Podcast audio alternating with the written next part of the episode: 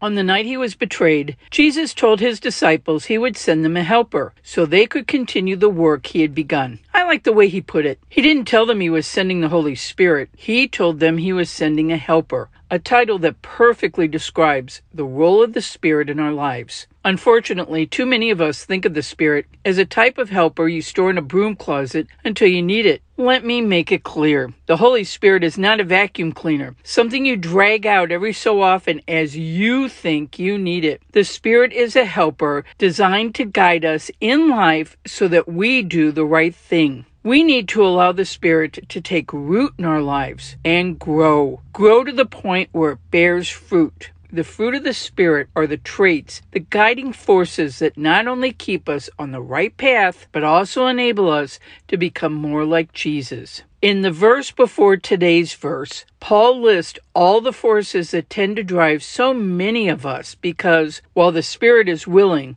the flesh is often incredibly weak. These destructive practices include idolatry, strife, jealousy, anger, quarrels, dissension, factions, and envy. Sound familiar? The Holy Spirit through its fruit, strives to help us overcome these powerful forces. One aspect of the fruit is kindness. Kindness is not just a nice thing, it's a positive, powerful force grown within us through the Holy Spirit. Kindness allows us to overcome the negative internal aspects of our lives, as I mentioned before. Look at that list again, and then consider some of the interactions you see daily on social media. It seems to me we need to cultivate more the positive fruit in our lives, especially kindness.